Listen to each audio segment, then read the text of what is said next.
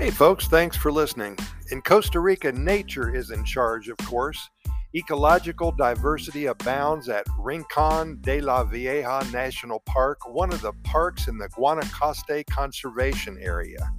This park is a must visit destination when you are in Costa Rica. At over 34,000 acres, Rincon de la Vieja has room for two volcanoes, 32 rivers and streams, and an incredible variety of flora and fauna.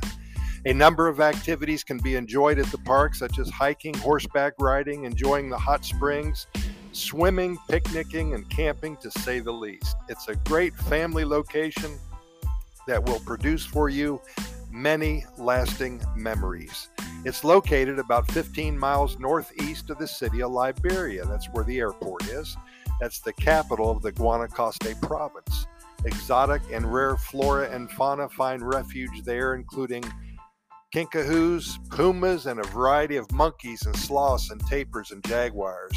Do your research. Plan a few days in this area. Lots of lodging available in all price ranges. It goes from simple bed and breakfast to hostels to all inclusive resorts for eight, nine hundred dollars a day. You'll all love everything that Costa Rica has to offer you and your family.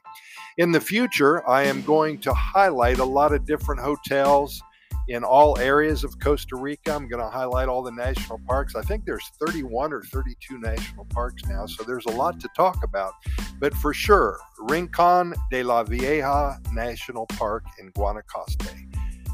Take a look at that, Google it, and I guarantee you, you will probably be able to visit there and have a wonderful, wonderful time. Hey, thanks for listening. And keep in mind that here at Costa Rica Pura Vida Lifestyle podcast series, we have recorded way over 3,200 episodes and we're never going to stop.